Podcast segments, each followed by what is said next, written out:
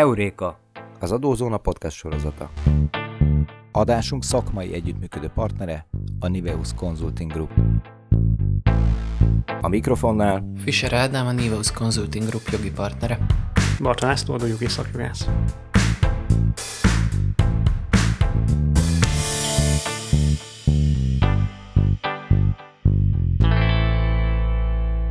Üdvözlöm a kedves hallgatókat, Barta László vagyok, az Adózóna egyik szerzője. Általános forgalmi adóban jelentek meg cikkeim, illetve ebben a témában szoktam um, olvasói kérdéseket megválaszolni. Üdvözlök én is mindenkit, én Fischer Ádám vagyok a Niveus Consulting Groupnak a jogi partnere, és adózási kérdésekkel tanácsoljuk az ügyfeleinket, aminek kapcsán számos olyan áfás kérdés merül föl, amit a mai adásban szeretnénk megvitatni. Mm, első témánként a 2022-es, 2023-as adóváltozásoknak a, az ingatlannal kapcsolódó általános forgalmi változásait választottuk. Itt két jelentősebb témáról érdemes beszélni. Egyrészt a jogalkotó a törvényjavaslat alapján át fogja fogalmazni az új ingatlan fogalmat, másfelől pedig a az építési szerelési szolgáltatás, ami fordított adózás alá esik, ez a fogalom szintén 2023-tól várhatóan megváltozik. Ha az új építésű ingatlan fogalmával kezdünk, akkor ezt a jogalkotó átvezeti a teljes általános forgalmi adó törvényen. Ennek igazából három helyen van igen lényeges hatása. Egyfelől magánál az adóalanyiságnál a sorozat jellegű értékesítés abban az esetben is adóalanyiságot eredményez, új ingatlanok esetében, amennyiben egyébként az adózó az általános szabályok alapján nem minősül adóalanynak. Másfelől a beépített ingatlanok értékesítésének esetében ez egy speciális esetet képez, amiről hamarosan beszélni fogunk. A harmadik jelentős változás pedig az, hogy az alanyi adómentes adózók esetében a alanyi mentes adózók nem járhatnak el alanyi adómentesként új ingatlan értékesítésekor, illetve ezen értékesítéseknek az összege nem is számít bele az alanyi adómentesség érték határába. Amit szerintem ehhez fontos hozzátenni, hogy ezek a hát még hivatalosan el nem fogadott változások, amik most a parlament előtt vannak az őszi adócsomagban, ne, ha minden jól megy, január 1-től hatályba is lépnek, és nem nagyon látjuk okát, hogy ez ne így menjen át a, a törvényhozáson. Ezek valójában nem feltétlenül új szabályok, hanem sokkal inkább olyan, olyan kérdések, amiket a bírósági gyakorlat már nagyon régóta kialakított. Vannak ebben tíz évvel ezelőttre visszanyúló döntések, viszont pont amiatt, hogy a jogszabály ezt eddig nem követte le, sok bonyodalmat okozott az, hogy most akkor tulajdonképpen melyik az a pont, ahol, ahol egy ingatlant új ingatlannak tekintünk, és itt a László által elmondott szempontok esetén figyelembe kell venni, mint új építésű ingatlant. Az egyik legfontosabb hatása annak, hogy új ingatlanról beszélünk-e, vagy úgymond régi ingatlanról, hogy az új ingatlanok értékesítése az minden esetben adóköteles, ezzel szemben, ha réginek minősül az ingatlan, akkor főszabályként adómentes az értékesítés, azonban lehetőség van az értékesítéseknek az adókötelesítételére, illetve az adózónak van olyan választási lehetősége is, hogy csak a lakó ingatlanok tekintetében tegye adókötelessé az értékesítést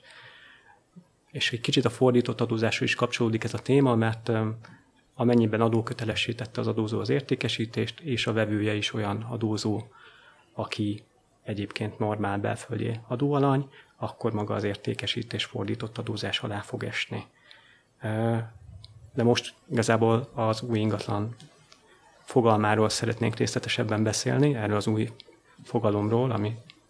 most a törvényjavaslat alapján 2023-tól alkalmazandó. Azt hiszem, abban egyetérthetünk, hogy a szélsőséges esetek, a két szélső érték az eddig sem volt kérdéses. Tehát ami, ami nagyon új, az, az eddig is új volt, ezután is új építésű ingatlan marad, ami nagyon régi, az eddig is régi volt. Ugye itt ez egy zárójelben az, az a szabály változatlan marad, hogy réginek az minősül, aminek a használatba vételi engedélye megszerzése, jogerőre emelkedése vagy véglegessé válása óta eltelt több mint két év. A, a probléma az mindig azokon a területeken volt, és amit most jogszabályi szinten is rendeznek, az mi van akkor, hogyha olyan szinten hozzányúlnak egy ingatlanhoz, hogy az szinte újnak minősül. És tulajdonképpen ez az a pont, ahol most, ahol most rendet tesznek. A, a probléma ugyanis akkor merül föl, hogyha van egy ingatlan, amit teljesen felújítanak, akár, akár arról van szó, hogy szó szerint kibelezik az egész épületet, megmarad a szerkezet, és egy teljesen új funkciót kap, az, az eddig egy nagyon problémás eset volt. Ismerünk olyan esetet, hogy egy társasházból hotel, hotelt alakítottak át, vagy, vagy, egy, vagy egy ilyen lakó közösségből lett például öm, idős otthon. Tehát egy, egy alapvető funkcióváltásról beszélünk, de szintén ilyen, ilyen eset merül föl akkor, amikor, amikor összenyitnak lakásokat, és mondjuk létrehoznak, -e, létrehoznak egy irodát több ilyen lakás összenyitásából, vagy éppen fordítva egy nagy lakást bontanak több apróbb elemre, hogy itt vajon első használatról beszélünk akkor, amikor ez, ezt az új funkciót, vagy ezt az új, új részt használatba veszik, vagy sem. És erre eddig leginkább a, a bírósági gyakorlatra kellett hagyatkoznunk, de hát szerencsére most már az áfa törvény is, meg is eligazít majd minket abban, hogy, hogy egyenes áfás, áfamentes, fordított áfás, hogyan kell kezelni az ügyletet. Amit ezzel kapcsolatban látni kell, hogy az eddigi gyakorlatnak megfelelően a, akkor is új építésűnek fog minősülni egy ingatlan, hogyha alapvető funkcióváltásra kerül sor. Tehát, hogy pontosan idézzem, hogyha az önálló rendeltetési egység rendeltetését megváltoztatják, és ezzel kapcsolatban a szükséges engedélyek, bizonyítványok is, kiállít, is kiállították. Gondoljunk itt arra, amit az előbb említettem példát, hogyha egy lakásból irodát csinálunk, és irodai funkcióban fog tovább élni ez, a, ez az ingatlan, akkor ez egy új ingatlan. Azt gondolom, hogy logikus, és így a, így a hétköznapokban is érthető, hogy ez azért egy teljesen más jellegű funkció, mint amit korábban betöltött, és ebben a funkciójában nem került még sor az első rendeltetésszerű használatba vételére, illetve attól nem telt el két év. A másik, amit ugye szintén példaként hoztam, hogyha a rendeltetési egységek számát megváltoztatták. Egy lakást több kisebb lakásra bontunk, egy társasházat összenyitnak mondjuk, és egy darab családi ház lesz belőle. Ezek mind, ez, ez megint egy olyan szintű változtatást jelent, ahol, ahol új ingatlannak, új ingatlanról beszélünk majd, és ennek minden következményével együtt úgy kell majd tekinteni a használatba vételi engedélyt követő első két évben, mintha ez egy új ingatlan lenne. A, ahogy ez már László említette, ez számos következmény fűződik, és számos uh, helyzet, szempontból megváltoztatja ezeknek az áfa kezelését, hogy, hogy itt ilyen funkcióváltásról, vagy, uh, vagy rendeltetési egység számváltásról van szó, mind az építkezés, illetve az átalakítás fázisában, mind azt követően erre gondolni kell. Fontos ezt hozzátenni, hogy ez egy, igazából egy kettős feltétel, tehát egyrészt szükséges egy hatósági eljárás, ami ténylegesen a rendeltetés megváltoztatásához, vagy a rendeltetési egységek számának megváltoztatásához kapcsolódik. Ugyanakkor van egy ténybeli változás is, tehát ez nem pusztán egy az ingatlan jogbeli helyzetében történő változás, tehát ha pusztán felosztom az ingatlant több albetétre, de nincsen tényleges változás egyébként építésszerelési munka a háttérben, tehát fizikai állapota az ingatlannak nem változik, akkor nem áll fenn az, hogy itt új ingatlan keletkezne. A, akkor ezt úgy gondolod, hogyha egyébként már ténylegesen régen megtörtént az átalakítás, de, jobb, de formailag csak most fog ez átve, fogják ezt átvezetni. Tehát most, most tényleg csak egy bizonyítvány kiállítására kerül sor, akkor miután konkrét építési munka nem merül föl, mert mondjuk évtizedekkel ezelőtt felosztották, akkor ez nem is fog beférni ez alá az új szabály alá? Hát ebben az esetben, amit mondasz, ugye mind a fizikai, mind a jogi változás az megvalósul. Tehát ez pont egy számomra is kérdéses eset lenne, de az biztos, hogyha csak pusztán egy jogi eljárás van a háttérben, akkor, akkor az nem minősül ingatlannak. Mindenképpen lesz ezzel kapcsolatban még azt hiszem kérdés, bár, bár én azt tapasztalom, hogy a, hogy a valódi esetekben azért általában egy tényleges átalakítás és felújítás szokott ehhez kapcsolódni, és azért kerül soron megváltoztatására egy beruházó felvásárolt több lakást, és úgy, és úgy látja, hogy profitábilisabb mondjuk irodaként eladni, mert egy olyan adottságú ingatlanról beszélünk, és ő maga elvégzi az átalakításokat, fővállalkozóval, vagy, vagy begyűjti a, az ehhez szükséges alvállalkozói munkákat, és utána ő fogja értékesíteni, vagy a továbbiakban bérbeadni ezt az ingatlan. Tehát szerintem azért ez a gyakoribb eset, nem az évtizedes eseteknek a rendezése.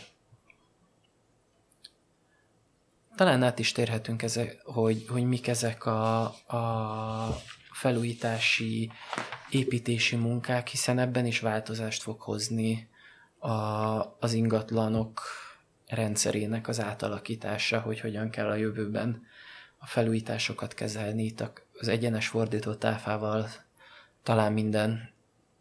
érintett találkozott már, és futott bele abba a problémába, hogy most akkor hogyan is kell ezzel kapcsolatban a számlákat kiállítani, és azért ehhez is egy kicsit hozzá fognak nyúlni itt a jövő évi, jövő évi adóváltozásokkal. Hát illetve fontos tudni, hogy itt nyomban két fordított adózás alá eső építési szerelési szolgáltatásról beszélgethetünk, ahol a fordított adózás felmerül, viszont ezek közül az első eset az, ami változatlan, tehát 2023-tól sem változik az az eset, amik a generál kivitelezőnek az esete, amikor építési szerelési munkával ingatlan nyilvántartásba bejegyzendő ingatlant hoznak létre, és ez a jogosult részére átadásra kerül. Ez továbbra is 23-ban is fordított adózás alá fog esni, ebben semmi változás nem várható. Ugye, hogy lefordítsuk, ez az az eset, amikor amikor tulajdonképpen egy egyedi megrendelésre végeznek egy teljes kivitelezési, kivitelezési munkát, és a, a fővállalkozó az a megrendelő részére egy komplett ingatlant ad át. Itt gondolhatunk akár egy családi házra, ahol a, ahol a generál kivitelező elvégzi a teljes munkát, és a végén átadja, átadja a tulajdonosnak, de ez lehet akár egy irodaépület is, amit, egy, amit a, a megrendelőnek a, kialakítandó komplet irodaházat mondjuk, vagy egy, vagy egy nagyobb ingatlant elkészít, elkészít egy kivitelező, akkor, akkor ezt átadja, ez egy termékértékesítés, ami, ami fordított áfa abban az esetben, hogyha megrendelő egyébként áfalany. Igen, és azt is érdemes ezt hozzátenni, hogy abban az esetben is termékértékesítésnek minősül, ha tehát az is az az eset, amikor az építető, tehát a megrendelő biztosítja a szükséges anyagokat, vagy akár magát az ingatlant is, ahol az építésszerelési munka fog folyni. Tehát például a telek az a megrendelőnek a tulajdona, amin építkezik a generál kivitelező a megrendelő érdekében. És hát ahol ehhez képest viszont változás van, az a 142-es paragrafus 1b esete, ami az az eset, amikor van egy építési szerelési munka, az építési szerelési munka eredményeként, hát, illetve maga az építési szerelési munka az ingatlan létrehozására, bővítésére, átalakítására, egyéb megváltoztatására irányul, beleértve az ingatlan bontását vagy rendeltetésének megváltoztatását is, és maga az építés szerelési munka ezen felül egy hát a régi szabály szerint, és akkor én mondom a régi szabályt, a 2022-es szabály szerint építési hatósági eljáráshoz kapcsolódik, ami igazából három típusú eljárás lehet még 2022-ben. Lehet hatósági eljárás, építési hatósági eljárás, lehet tudomásulvételi eljárás, illetve kötődhet maga a munka egyszerű bejelentéshez is. És hát akkor ez az, amiben viszont 2023-tól egy változás fog bekövetkezni, És hát ha már a 23-as szabályokat az előző körbe is én mondtam, akkor, a, akkor itt is egy pár szót erről ejtenék, hiszen ez, hiszen ez is egy olyan dolog, amit, amit érdeme, érdemes a jövőben figyelembe venni. Ami a, ami a szabálynak a jelentős változása az az, hogy most már nem kifejezetten csak az építési hatósági engedélyekről, illetve bejelentéssel végzendő átalakítások, építkezések azok, amik, a, amik ilyen fordított áfallású tevékenységek lesznek, hanem gyakorlatilag bármilyen hatósági engedélyről re van szükség ahhoz, hogy, a, hogy ezt a munkát elvégezzék, az mindegyik fordított áfás a, adózás alá fog esni. Hogy egy gyakorlati példát is mondjak, és ez különösen az indoklásban is jól megjelenik, amit a, amit a törvényjavaslattal együtt benyújtottak. Van egy csomó olyan eset, ami, amihez egyébként nem kell építési engedély, de mégis valamilyen bejelentéshez vagy engedélyhez kötött tevékenység. Itt a, az egyik leggyakoribb eset az a településképi bejelentéshez fűződő tevékenységek. Több olyan építési, szerelési munka van, ami ugye nem építési engedélyköteles, semmilyen látszólag jelentős változás nem fog a, az ingatlanhoz az ingatlanon végezni, azonban a helyi önkormányzathoz valamilyen bejelentésre van szükség. Mondanék pár olyan példát, ahol nem szükséges építési engedély. Ilyenek például az építmény átalakítása, felújítása, helyreállítása, korszerűsítése, magának a meglévő építmények hasznos alapterületet nem növelő bővítése, a, az épületnek a hőszigelése, a homlokzati nyílászáró cseréje, kémény létesítése, akár elkülönülten is, mindenféle kerti építmény ebbe a körbe tartozhat, vagy maga akár a másfél méteret nem meghaladó támfal is. Ezeknek a tevékenységnek a listáját azt a, jelenleg a 312 per 2012-es kormányrendelet tartalmazza. Amit viszont Ádám említett, az az, hogy mivel nem csak építési engedély az, ami 2023-tól figyelme vevendő, ez a kör lényegesen kibővül. Hogy ezt gyakorlati példával is szemléltessem, és talán azzal jobban érthető lesz. Ugye az imént László elmondta például egy hőszigetelés, az épületnek az utólagos szigetelése szerintem ez most nagyon sokakat érint így az elkövetkezendő hónapokban. Az nem kell, hogy építési engedélyeztetési eljárást vonjon maga után. Tehát minden további nélkül dönthet valaki úgy, hogy, a, hogy az épületére utólag hőszigetelést rak. Azonban egy ilyen tevékenység az a helyi önkormányzatnál, hogyha a helyi önkormányzat így szabályozta, településképi bejelentést igényel, hiszen ez olyan szinten változtatja meg az épületnek a külső megjelenését, amiben adott esetben az önkormányzatnak beleszólása lehet, illetve az önkormányzat beleszólást igényel, hogy, hogy biztosíthassa azt, hogy például az egységes utcakép az, az a jövőben is megmarad. Innentől kezdve, hogyha egy cég a, maradjunk az irodaházas példánál, ugye erről már korábban is volt szó, a, az irodaházat kívülről szigeteléssel akarja ellátni, akkor ez a munka januártól egy fordított áfa alá eső munka lesz, annak ellenére, hogy építési engedélyt nem kell hozzá kérni. Ugyanígy, ha egy egyszerű munkára gondolunk, hogy például egy kerítésfestés, az megint egy, hogyha annak a színe megváltozik, az megint egy településképi kérdést tud maga után vonni, és, és emiatt, emiatt megint csak egy fordított áfás építési szerelési munkáról beszélünk, holott jelenleg csak az, ez nem lenne, ez egyenes áfás ügylet lenne, hiszen nem építési engedélyköteles tevékenységről van szó, tehát a jelenlegi szabályok szerint ez nem egy engedélyköteles építési szerelési munka. Szintén mondta László itt példaként a, a kormányrendeletből felsorolva, hogy egy kémény, elhelyezés, kémény elhelyezése az nem jár építési engedéllyel, azonban ott is felmerülnek hatósági engedélyek, hiszen adott esetben azt engedélyeztetni kell a, a katasztrófa védelemmel.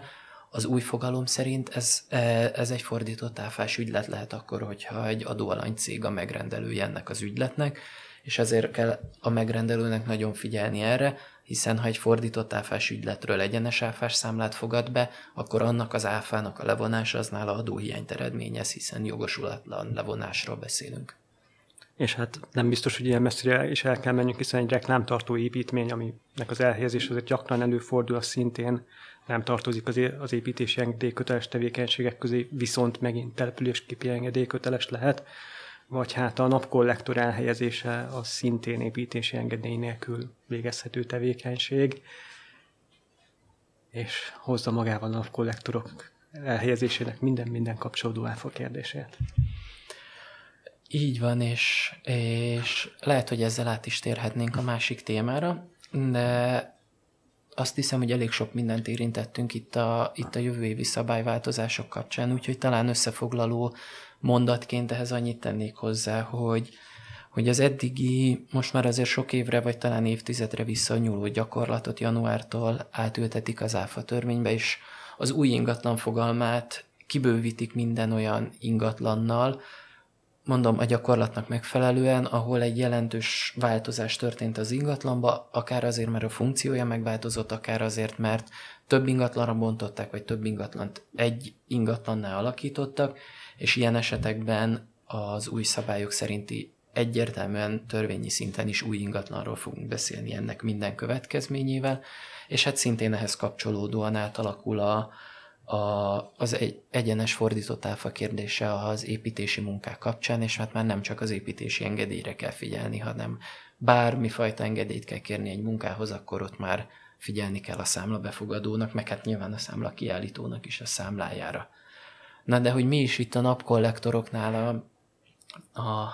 a nagy kérdés, a, a másik téma, amit, amit ehhez a mai podcasthoz gondoltunk, hát nem általában a, az eddigi, eddig elhangzottaktól, azt járnánk egy kicsit körül, vagy hát talán nem is olyan kicsit, hogy mik azok a szolgáltatások, amik az ÁFA rendszerében az ingatlanhoz kapcsolódó szolgáltatásnak minősülnek, hiszen ez alapvetően befolyásolja az adott szolgáltatásnak a teljesítési helyét, és hát akkor egy kicsit erről, hogy egyáltalán miért is fontos ez az ingatlanhoz kapcsolódó szolgáltatás, és mi, milyen kérdések merülnek itt fel? Előjáróban érdemes rögzíteni, hogy itt egy Európai Uniós szinten harmonizált szabályról van szó, tehát a 1042 per 2013-as EU tanácsi végrehajtási rendelet mind az ingatlan, mind az ingatlanhoz kapcsolódó szolgáltatás fogalmát meghatározza. Maga a fogalom meghatározások annyiban relevánsak, hogy a kettős adóztatásnak az elkerülését próbálja megakadályozni ezzel az EU, az EU-n belül. Ugyanis az merül fel e tekintetben, hogy egy adott értékesítés vagy egy adott szolgáltatás nyújtán esetén melyik ország vetheti ki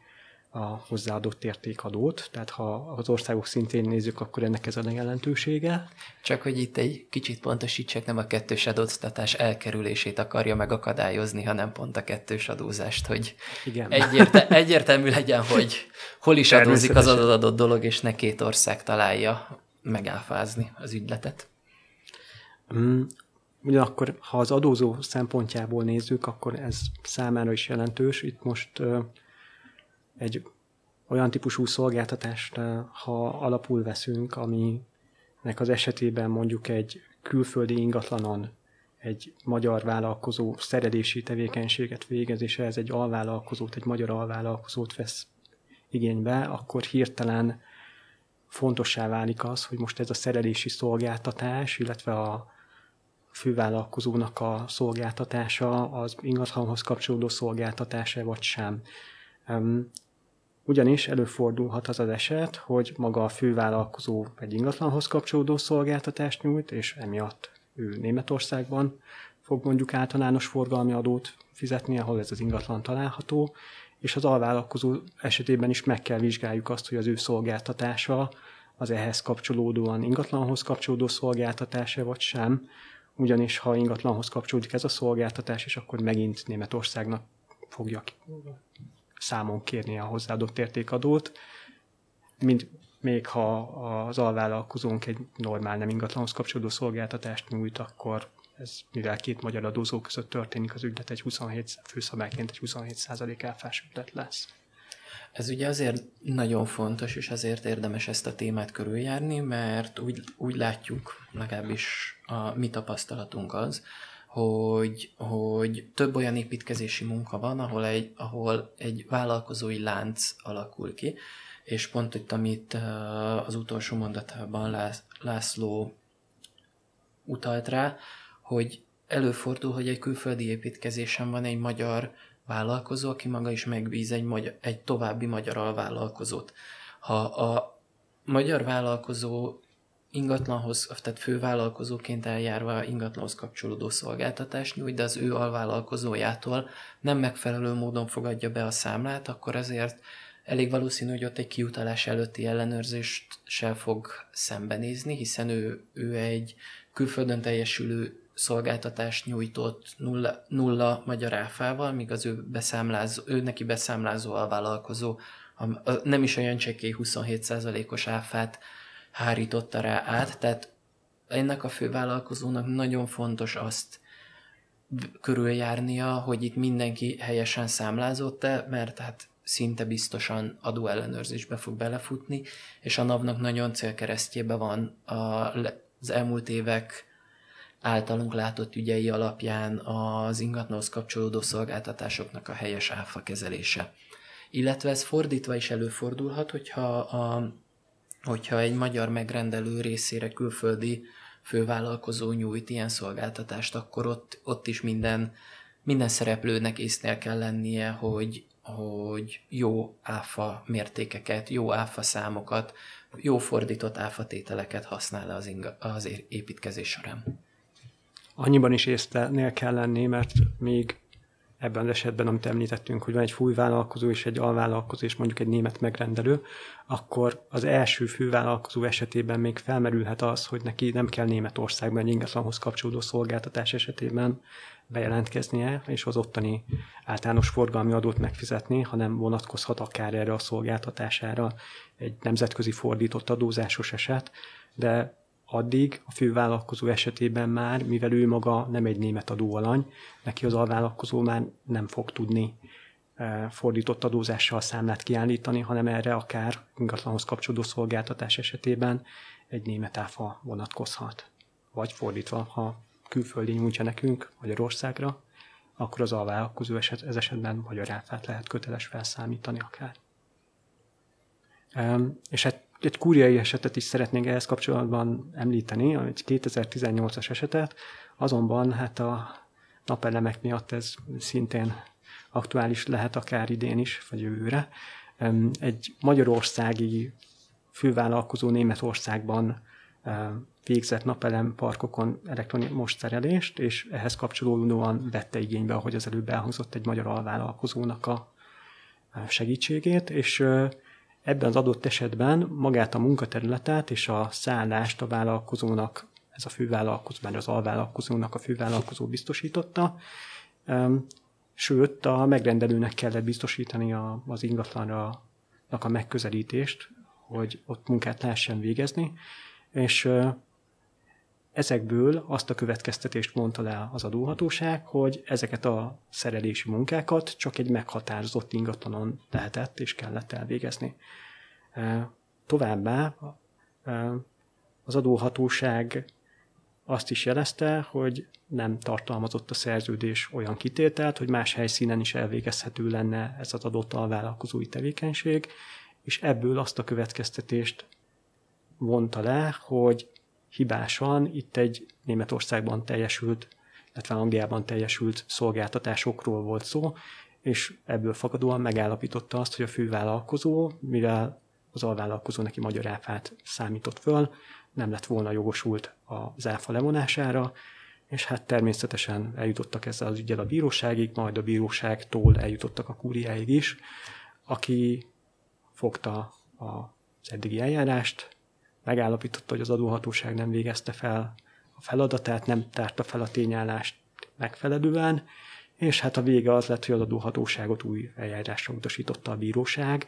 Ez mutatja azt, hogy mennyire fontos az, hogy ingatlanhoz kapcsolódó szolgáltatás fogalmával tisztában legyünk egy ilyen esetben. Szerintem ez nem is baj, hogyha itt rátérünk arra, hogy mik is ezek az ingatlan, ingatlanhoz kapcsolódó szolgáltatások. A,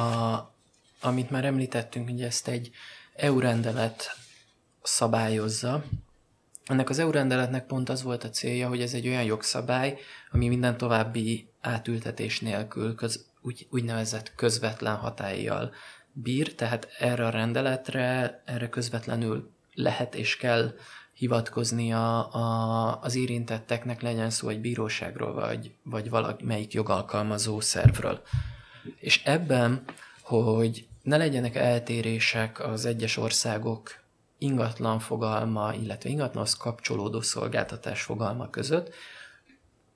kicsit úgy, mint ahogy az, e, a, a már említett őszi adósalátában a magyar jogalkotó, itt az EU-s jogalkotó gyúrta össze, hát ott aztán valóban évtizedes Európai Uniós bírósági gyakorlatot, és összefoglalta azt, hogy, hogy jogszabályi szinten, hogy mik azok a szolgáltatások, amik egy ingatlanhoz kapcsolódnak. A, itt már szóba került az, hogy ez valamilyen kon- konkrét ingatlanon, és nem máshol nyújtott szolgáltatás, itt az említett kúriai, kúriai esetben is, aminek vannak nyilvánvaló esetei, egy ingatlan bérbeadása az mindig ingatlanhoz kapcsolódó szolgáltatás. De ingatlanhoz kapcsolódó szolgáltatás, szolgáltatás lehet az adott ingatlanon elvégzett építkezési munka. Ugye itt ez, ezt elemezte pont a kúria a, a, az, ebben az ominózus 2018-as döntésében, hogy ott és csak ott azon az adott ingatlanon lehet elvégezni a munkát. De ilyen ingatlanhoz kapcsolódó szolgáltatás a, az ingatlan értékesítéséhez kapcsolódóan nyújtott szolgáltatások, egy közveti, közvetítői szolgáltatás, ingatlan, ingatlan ügynöki tevékenység, és, és ami azt gondolom, hogy a, hogy a legalábbis számomra az egyik legizgalmasabb eset a, a, a közelmúltból, hogy ingatlanhoz kapcsolódó szolgáltatás egyes gépeknek a bérbeadása a, az adott ingatlanon végzett munkához. Egész pontosan úgy szól a, a rendelet, hogy abban az esetben, ha valamilyen építési munkához úgy adják a gépet bérbe, hogy a gép kezelését is a bérbeadó végzi, például személyzetet ad hozzá, és gyakorlatilag ő felel azért, hogy ezzel a géppel milyen munkát végezzenek, akár egy darúról beszélünk, akár valamilyen komolyabb komolyabb munkagépről, az ugyanúgy ingatlanhoz kapcsolódó szolgáltatásnak fog minősülni. Tehát, tehát adott esetben egy külföldre bérbeadott, bérbeadott eszköz simán lehet, hogy, hogy ingatlanhoz kapcsolódó szolgáltatásnak minősül, függetlenül attól, hogy tehát, hogy egy magyar fővállalkozó vette bérbe, ez nem egy egyenes áfás bérbeadás lesz, hanem egy külföldön teljesült szolgáltatás nyújtásról beszélünk, és hát ahogy a kúriai példa is mutatta, itt a, az áfa visszaigénylés kapcsán ezt nagyon precízen kell vezetni és számlázni. Itt az EU-s szabályjal kapcsolatban kiemelendő, hogy Um, ahhoz kapcsolódik az, hogy ingatlanhoz kapcsolódó szolgáltatásról beszélünk-e vagy sem, hogy a szolgáltatást nyújtó a szerződésben felelősséget vállal-e a munkának a kivitelezéséért, vagy sem. Tehát ha felelősséget vállal a munkáért, akkor ingatlanhoz kapcsolódó szolgáltatásról beszélünk, ha pedig nem, akkor nem. Um, illetve kiegészíteném annyival, hogy az EU-s gyakorlat alapján nem csak a bérgép bérbeadására vonatkozik az eset, hanem a munkaerő kölcsönzésre is. Tehát ha munkaerőt biztosít az adott építési munkák elvégzésére a szolgáltató, és felelősséget vállal ezen személyzetnek a tevékenységéért, akkor ez egy ingatlanhoz kapcsolódó szolgáltatás. És pontosan erre a felelősségvállalásra vonatkozik az a rendeletben előírt vélelem, hogy ha személyzettel együtt bocsátják a gépet rendelkezésre, akkor, azt, akkor az úgy kell vélelmezni, tehát alapesetben úgy kell tekinteni, hogy felelősséget vállalta a munkájáért. Mint minden vélelemezés megdönthető, tehát ha egyébként egyértelműen kiderül a szerződésből, hogy nem vállalt érte felelősséget, akkor erre van lehetőség ellen bizonyítani, de tudni kell, hogy az alap az az, hogyha személyzettel együtt adjuk bérbe a gépet, akkor, akkor ott felelősséget vállaltunk a jogalkotó szerint a munkáért, és nekünk kell azt bizonyítani, hogy de mi igazából nem is vállaltunk érte felelősséget. Igen, és mondjuk egy kicsit visszakacsintva még az építési szerelési szolgáltatásoknak a magyar fogalmára, mint ahogy említésre került, van, van egy hasonló magyar ügy, ami szintén a, arról, tehát az adott ügyben az a konklúzió volt, hogy amennyiben építőipari gép bérbeadása történik személyzettel együtt, és a bérbeadó irányítása alatt dolgozik a személyzet, akkor ez is építési szerelési munkának tud minősülni, még a magyar 142.1b, tehát a magyar fordított adózásos esetben. És azt hiszem ez egy fontos pont ahhoz, hogy visszakanyarodjunk, mert végül is a napkollektorokkal vezettük ezt az egészet fel. É, és hát, hogy miért is a napelemekről jutott ez az egész eszünkbe? Nem csak amiatt, mert, mert hogy most valószínűleg nem csak hőszigeten mindenki, hanem akinek lehetősége van rá, az napelemet is telepít, hanem a napelem, napelem parkok, illetve a napelemek kialakítása során merül fönn két szempontból is ez a kérdés gyakran. Egyrészt azért, mert ott, ott többször is láttunk külföldi kivitelezőt, tehát ott ezek a határon átnyúló telepítések, azok, azok talán gyakoribbak, mint más építési, szerelési munkák kapcsán, tehát a legnagyobb kérdés, és amivel tulajdonképpen zárhatjuk ezt az egész beszélgetést, hogy egyáltalán most akkor ingatlan-e a napelem, vagy sem. Nem tudom, hogy neked mi az álláspontod erről. Hát ha EU-s oldalról közelítjük meg a kérdést, ugyanaz említett végrehajtási rendelet határozza meg a, az ingatlan fogalmát, és igazából alkotó elemek esetében, tehát olyan alkotóelemekről beszélünk, ami egy gép berendezés és valamilyen kapcsolatba kerül az ingatlan, ott alapvetően két olyan esetkör van, ami nek a teljesülése esetén az ingatlan részévé válik a, az adott gépberendezés. Az egyik az az eset, amikor maga az alkotóelem, itt most egy gépberendezésre gondoljanak, az ingatlannak a szerves részét képezi, és enélkül maga az ingatlan nem tekinthető befejezetnek, hogy ez belekerülne, hát mondjuk egy börtön esetén ilyen a biztonsági rendszer, a szélerőmű esetén a széllapát, hát sajnos a napelem az biztos, hogy nem ebbe a körbe fog tartozni, tehát marad az utolsó eset a, arra, hogy a napelem ingatlannak minősülhessen. Ez az eset az az eset, amikor állandó jelleggel beépítésre került az adott alkotóelem az ingatlanba, és onnan nem lehet eltávolítani, anélkül, hogy az ingatlan megsemmisülne, vagy megváltozna, tehát hogy valamiféle kár keletkezne ebben az ingatlanban, de hát tartok tőle, hogy ez a feltétel a magyar gyakorlatban nem fog fennállni. Hát igen, aki találkozott már napelemekkel, az valószínűleg láthatta, vagy tapasztalhatta azt, hogy a napelemek azok, azok maguk a panelek, illetve maga, tehát maga a rendszer egyébként egy nagyon könnyen leszerelhető, átvihető, lecserélhető, biztos most is sokakba felmerült, hogy egész egyszerűen egy panelcserével kezelik azt, hogy nagyobb teljesítményű napelemeket tudjanak az épületre építeni. Innentől kezdve ezt nem tekinthetjük úgy, mint ami, ami súlyos kárt okoz akkor, hogyha, elbo- hogyha elbontjuk, és úgy tűnik, hogy ezt a magyar gyakorlat követi. Egyébként ez már tényleg egy messzire vezető téma, hiszen innentől nem csak áfát, építményadó, ingatlan nyilvántartási eljárásokat is érint, de alapvetően úgy látjuk, hogy az a magyar gyakorlat, hogy a napelem parknak, vagy a napelem szerkezetének azok a részei, amik, amik tényleg csak súlyos károsodásokán bonthatók ki, akár a vezetékrendszer, akár a, a transformátorház az ingatlannak minősül, de a panelek, azoknak a rögzítései, azok, azok bizony ingónak minősülnek, hiszen leszerelhetőek, eladhatók, elvihetők, máshova áttelepíthetőek, és hát innentől kezdve aztán még egy lépéssel visszatértünk ahhoz, hogy ingatlanhoz kapcsolódó szolgáltatásról beszélünk-e, hiszen, hiszen ha nem is ingatlan, hogy lenne ingatlanhoz kapcsolódó szolgáltatás, de hogy körbeérjen az egész történet, az említett kúriai döntés ugye pont azt mondta, hogy csak ott és csak ott azon az egy ingatlanon végezhető a munka, akkor annak ellenére, hogy nem feltétlenül ingatlan maga a napelempark, de mivel egy adott földterületen vagy egy adott ingatlanon kell a szerelési munkát végezni, ez akkor mégiscsak egy ingatlanhoz kapcsolódó építési szerelési munkáról beszélünk, és hogyha mondjuk a tetőre rakjuk, és az önkormányzathoz bejelentjük a településképi engedélyeztetés vagy jóváhagyás keretében, akkor, hogy a legelső témánkra is visszautaljak, bizony jövőre egy fordított áfás szolgáltatásról beszélünk. Nem tudom, hogy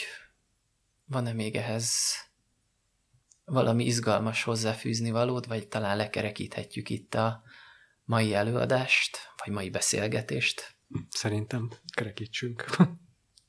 Akkor bízom benne, hogy egy kicsit sikerült tisztá, tisztává, tisztába tenni azt, hogy milyen változások lesznek jövőre, mire kell ügyelni, a, mire kell ügyelni akkor, ha bármilyen ingatlanon munkát végzünk, vagy oda bérbeadunk valamit, és, és egy kicsit tisztább, tisztult a kép, hogy mire figyeljünk akkor ahhoz a számlázás során, hogy a kiutalás előtti ellenőrzés, vagy egyáltalán bármilyen adó ellenőrzés során ez rendben legyen. Én köszönöm szépen a lehetőséget. Szintén köszönöm a figyelmet. Viszont hallásra. Adásunk szakmai együttműködő partnere a Niveus Consulting Group. Adózási, számviteli, munka és cégjogi témákban tájékozódjon az adózóna.hu weboldalon.